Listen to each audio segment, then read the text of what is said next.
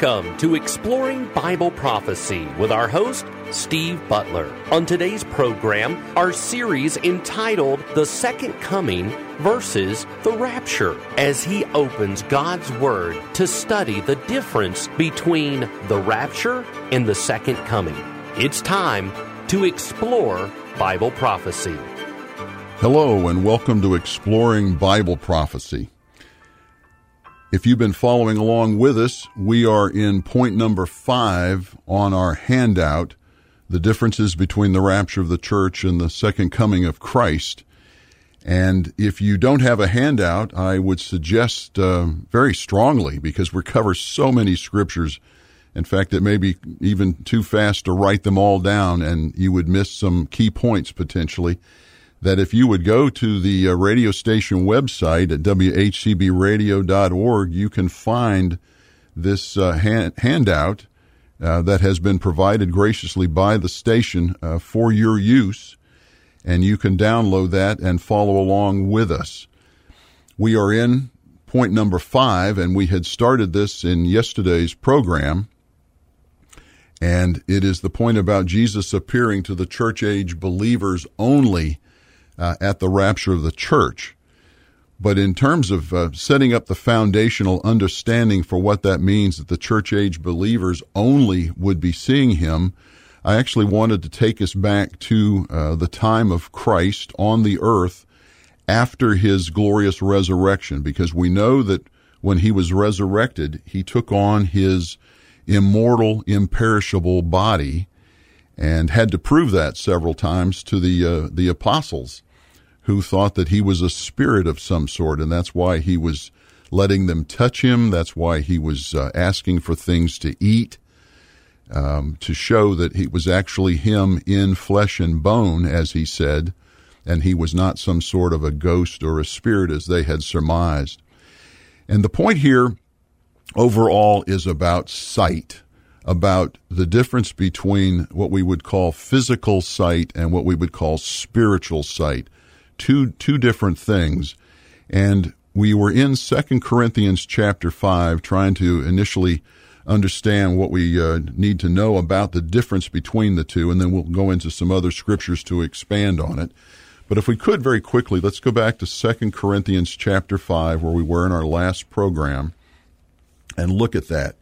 So if you've got your Bibles with you, and I pray that you do, that we go to um, Acts, uh, 2 Corinthians chapter 5. So if you found your Gospels in the New Testament, Matthew, Mark, Luke, John, and then Acts, Romans, and you get into Paul's two letters to the Corinthians, and we're in the second letter. And in Second uh, Corinthians chapter 5, of course, that's one of our great go-to um, chapters when we want to talk about the Bema Seat judgment, which is what we're all – looking forward to as Christians because when we are raptured up to heaven at any moment, it's an any moment event. There are no signs that need to take place before the rapture. Uh, so we eagerly await that. In fact, I'm eagerly looking forward to my crown that I get because the Bible says if I simply eagerly await uh, the rapture of the church to see our Lord and uh, Savior Jesus Christ face to face, that we receive a crown of righteousness and that's in uh, 2 Timothy chapter 4 verse 8 if you're curious to look that up. So it's uh, something to, uh, to, something to look forward to relative to the rapture. But that's the uh, bema seat that is described in 2 Corinthians chapter 5 in the paragraph right above it in verse 6 but we're down in uh, verses 14 to 17 to make the point about no longer uh, seeing Christ in the flesh, as it were, that it's a spiritual thing that we want to develop here. And in verse 14, we, we basically worked our way from 14 through 17 and made the point that we are a new creature in Christ, uh, a new creation, that we are no longer ourselves. We are no longer owned by ourselves. We've been purchased by the Lord with the blood of his sacrifice on the cross, and we are now his and verse 14 says, We are controlled by him. And I wanted to expand on that now as we, we go forward in our handout in point number five under the rapture, and that is to look at John 14. It says, before we go to John 14, just to re- reemphasize, in verse 14 of 2 Corinthians 5, For the love of Christ controls us. Controls us. What does that mean? So let's now go to John. So we want to go back to the last of the gospel books. So we go back to the left, past First Corinthians, Romans, and Acts, and we come to John. And we want to go to John chapter 14. And this is part of what's called the upper room discourse. And this was the uh, discussion uh, that Jesus had with the apostles, the foot washing, the supper, and so forth before he was uh, betrayed by Judas. So he's basically in the upper room discourse talking to the uh, 11 apostles now who were to be members of the church. They have an interesting relationship in the Bible in that they are Jews and they are also part of the church. And we talk about in Ephesians and other places that when you become a member of the church, you lose your identity. You're no longer a Gentile or a Jew. You are of Christ. You're no longer slave or free. There's no distinction. But it's interesting with the apostles that we find that not only are they members of the church, they will be um, um, glorified uh, along with us. They will also sit on um, thrones ruling the 12 tribes of Israel. So when Israel comes back into the land for the millennial kingdom, the 12 apostles, we are told in Matthew, will sit on uh, thrones ruling over the 12 tribes of Israel. So members of the church, but also directly involved with Israel. So that's a, an interesting relationship. So here in the upper room discourse, he's talking to them as members of the church and if you go to Matthew 24 or to um, passages in Luke and so forth, you'll find that he's talking to the apostles as uh, people who will be going through the uh, tribulation period, warning Israel. So, as their leadership over Israel, he's talking to them about that. But the wonderful part in John 14 is he's talking to them about going forward as uh, members of the church, was which was yet to come about in Acts chapter 2 at Pentecost. But he says in John 14, going down to verses 16 and 17, I will ask the Father, this is Jesus speaking to the apostles, and therefore he's talking to us.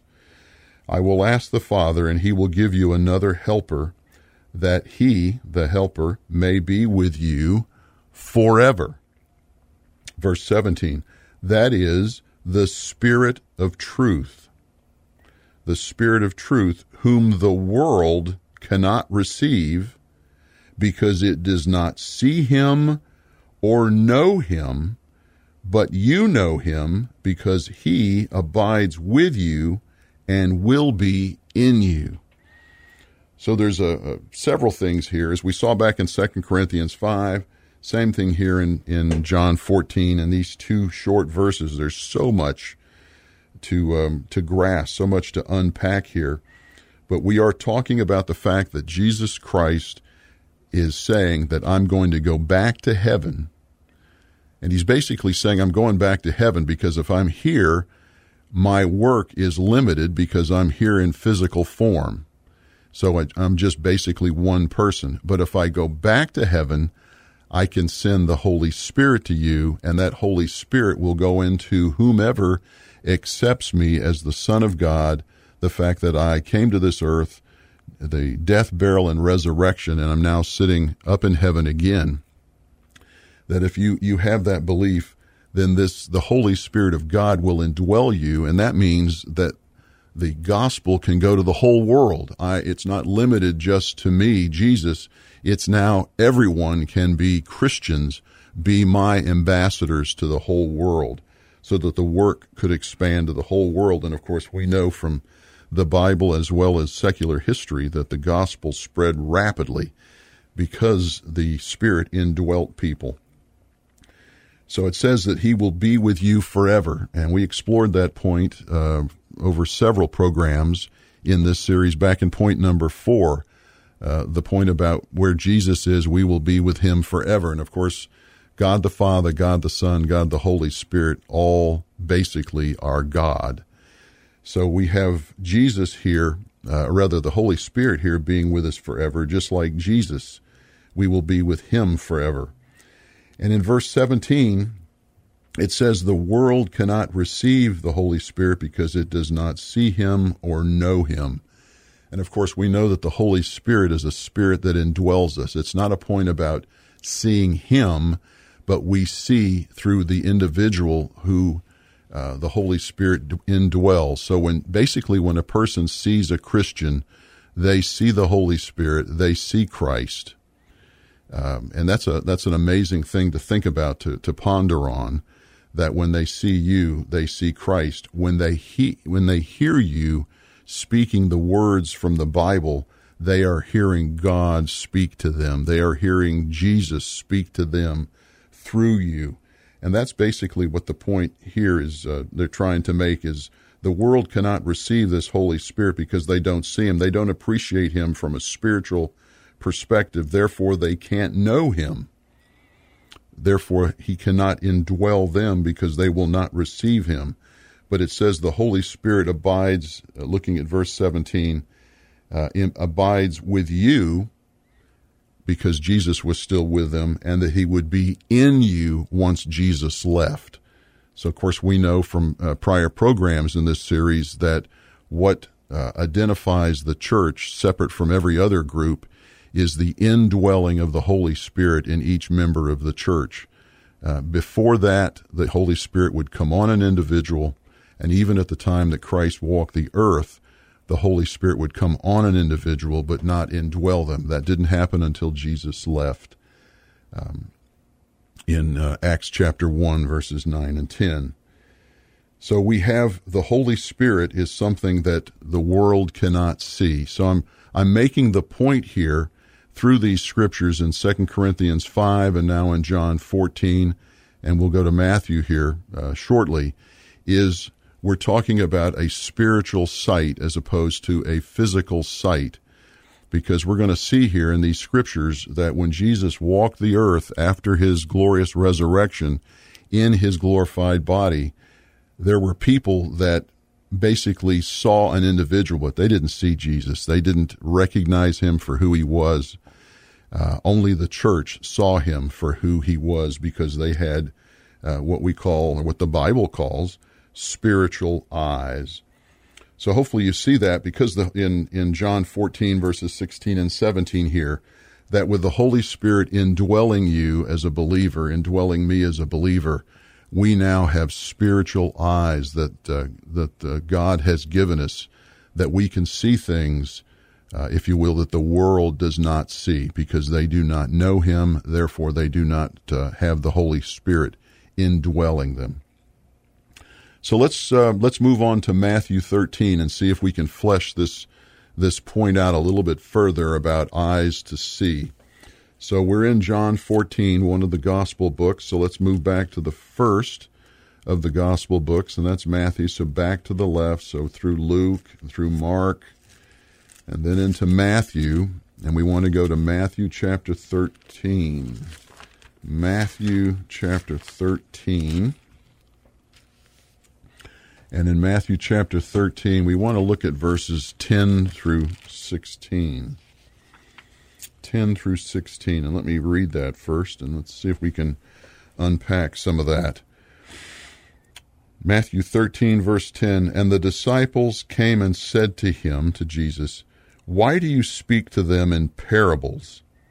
Verse 11 Jesus answered them, to you it has been granted to know the mysteries of the kingdom of heaven, but to them it has not been granted. For whoever has, to him more shall be given, and he will have an abundance. But whoever does not have, even what he has shall be taken away from him. Therefore I speak to them in parables, because, here it is, while they while seeing, they do not see, and while hearing, they do not hear, nor do they understand. Verse 14 In their case, the prophecy of Isaiah is being fulfilled, which says, You will keep on hearing, but will not understand. You will keep on seeing, but will not perceive.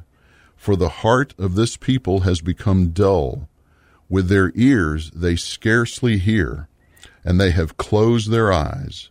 Otherwise they would see with their eyes, hear with their ears, and understand with their heart, and return, and I would heal them. Blessed are your eyes because they see, and your ears because they hear. So we see from this passage that the disciples are curious, and this is early on in the ministry of Christ when he has called his um, apostles together. Uh, so they're now uh, learning more and more about Christ. And once Israel has uh, started to turn their back on Christ, he no longer talked to them in straight language, if you will. He started using parables. And in Matthew 13, this is where he starts to do that.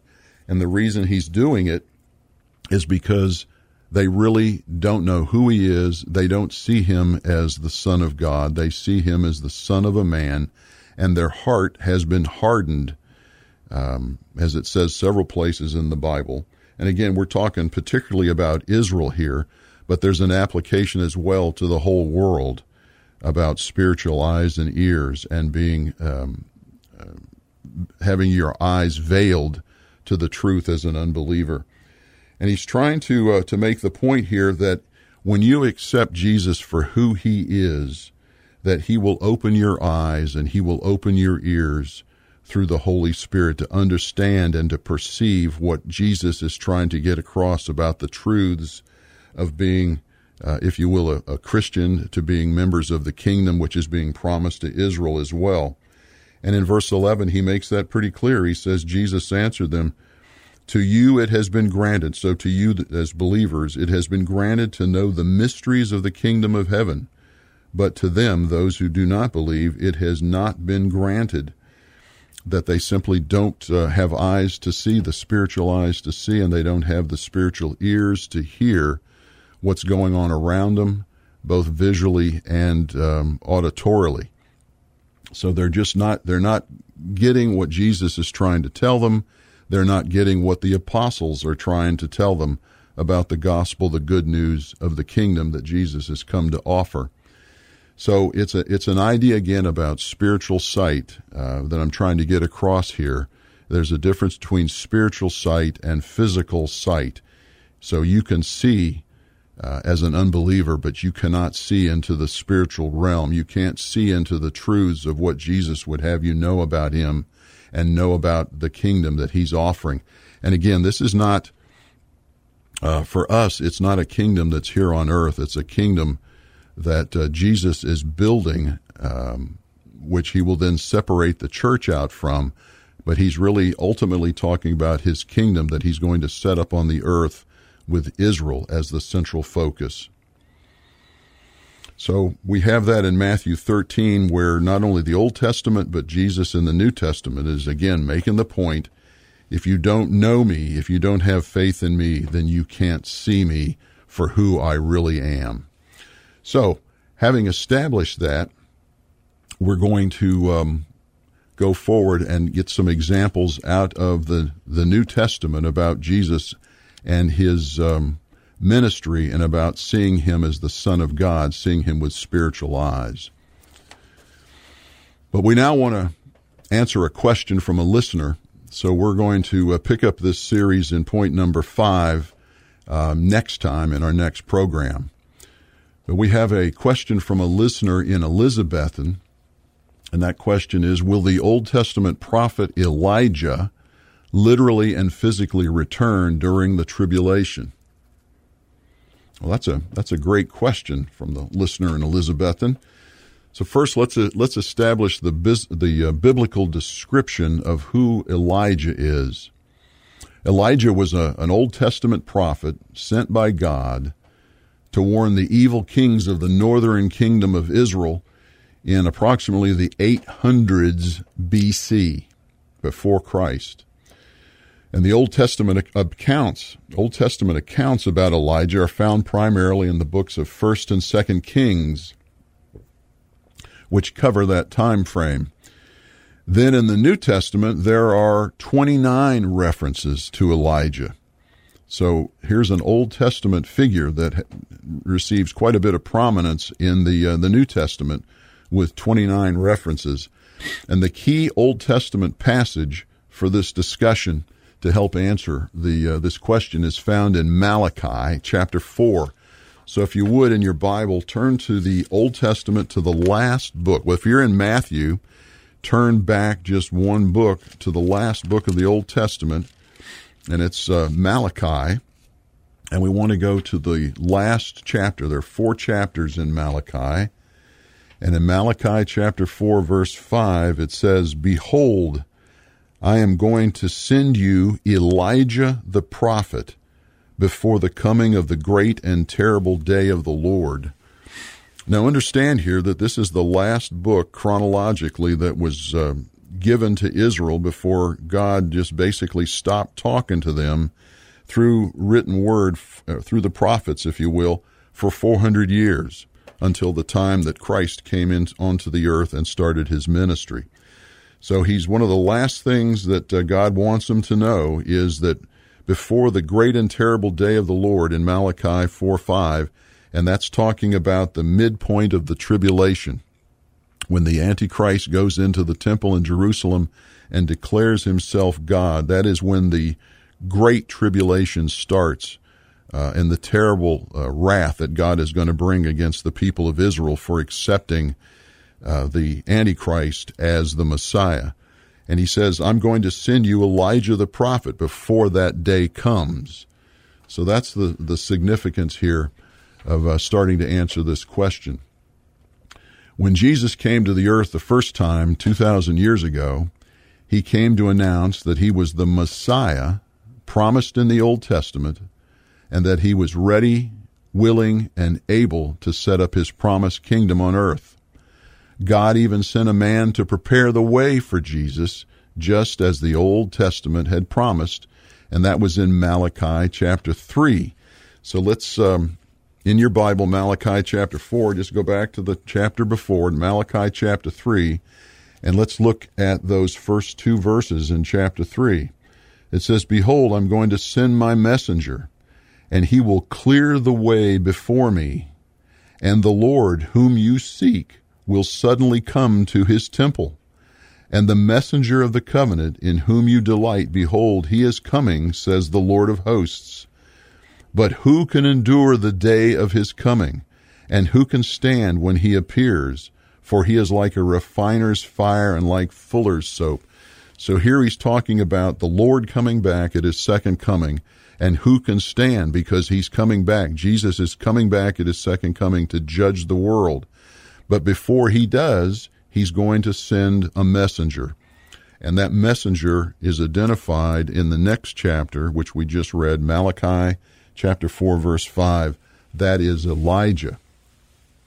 Now, in the Old Testament, that man uh, was John the Baptist. And you say, wait a minute, what's going on here? Well, let's see if we can clarify that. Let's go to Matthew in the New Testament. So back to the right, just one book to the first of the New Testament books, to Matthew chapter 3, and looking at the first uh, three verses in Matthew chapter 3, verses 1 through 3. Now, in those days, John the Baptist came, preaching in the wilderness of Judea, saying, Repent, for the kingdom of heaven is at hand.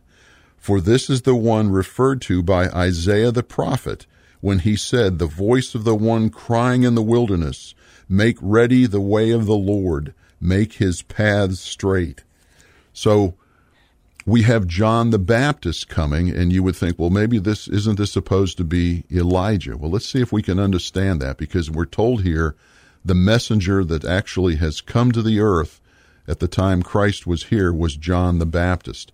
So, staying in Matthew chapter uh, in Matthew, let's go to chapter eleven. Matthew chapter eleven, and it says in eleven verse fourteen. And if you are willing to accept it, John himself is Elijah who was to come. So they're saying that if you would accept it, John the Baptist is actually Elijah who was promised to come. And then let's go to, uh, staying in Matthew, go to chapter 17, Matthew chapter 17, and looking at verse 9 and forward here. It says in Matthew 17, starting at verse 9, As they were coming down from the mountain, Jesus commanded them, saying, Tell the vision to no one until the Son of Man has risen from the dead. And his disciples asked him, Why then do the scribes say that Elijah must come first? And he answered and said, Elijah is coming and will restore all things. But I say to you that Elijah already came, and they did not recognize him, but did to him whatever they wished so also the Son of Man is going to suffer at their hands.